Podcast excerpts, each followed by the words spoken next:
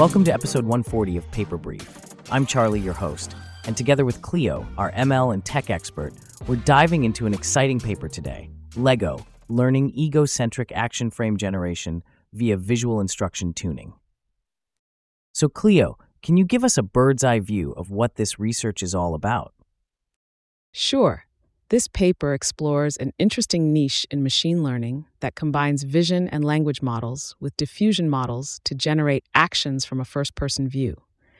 It's about understanding and generating the next frame of what a person might see given a specific action they're performing. Sounds pretty cutting edge. How exactly do they manage to do this? They use a latent diffusion model to synthesize an action frame based on an input frame and a detailed action description. There's a lot of innovation in how they condition the U-Net in the diffusion model to understand the action described. So, where does the instruction tuning part come in? Good question.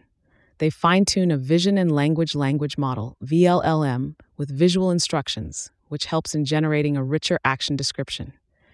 This enriched text is then used to guide the image generation process by informing the diffusion model about the action being performed.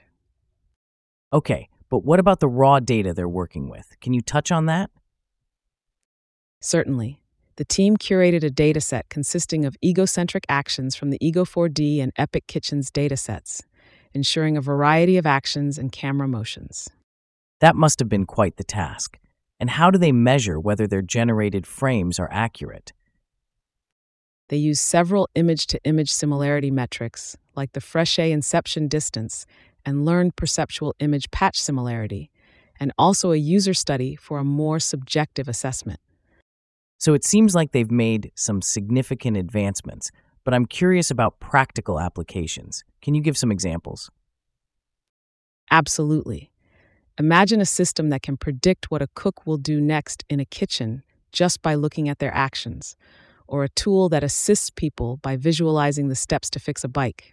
The applications for assistive technologies and robotics are vast.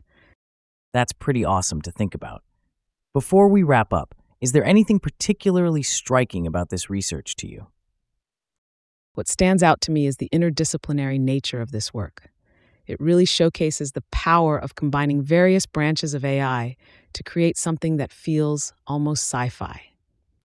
It definitely sounds like the sort of thing you'd see in a movie. Thanks for illuminating this paper for us, Cleo. That's all for episode 140 of Paper Brief. Catch us next time for more insights into the latest in ML research.